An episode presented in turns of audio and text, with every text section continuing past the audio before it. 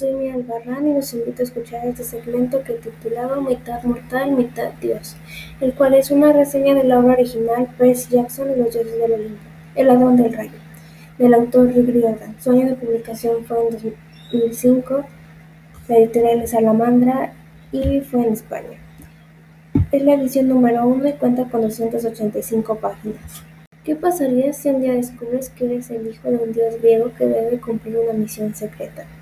Pues esta es la historia de Percy Jackson, un niño de 12 años diagnosticado con dislexia y dificultades para concentrarse, que vive al norte de Nueva York y ha asistido a seis escuelas a lo largo de su corta vida. En una excursión escolar, un evento organizado por el internado al que asiste, es atacado por una furia del inframundo que se hacía pasar por su maestra de introducción al álgebra.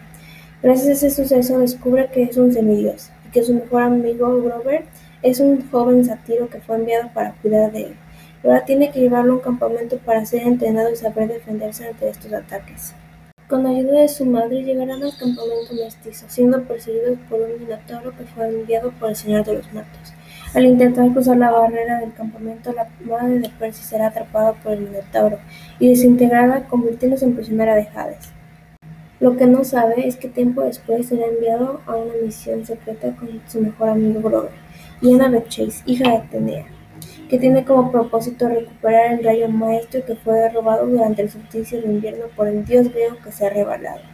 Logrará Percy recuperar el rayo maestro, salvar a su madre del terrible destino, encontrar al culpable para evitar una guerra entre dioses.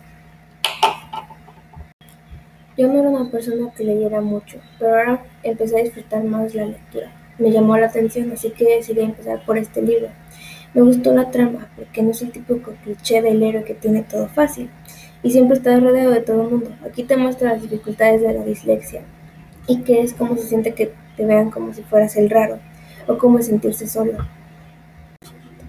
Me fascinó la manera en la que nos introducen a los personajes, te cuentan su pasado y el sus acciones.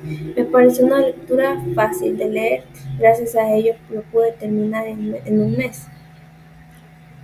Me fascinó la manera en que introducen a los personajes, te cuentan su pasado y el porqué de sus acciones. Me pareció una lectura bastante fácil y gracias a eso lo pude terminar en un mes. No le veo nada de malo, me entretuvo horas, solo puedo decir que me encantó.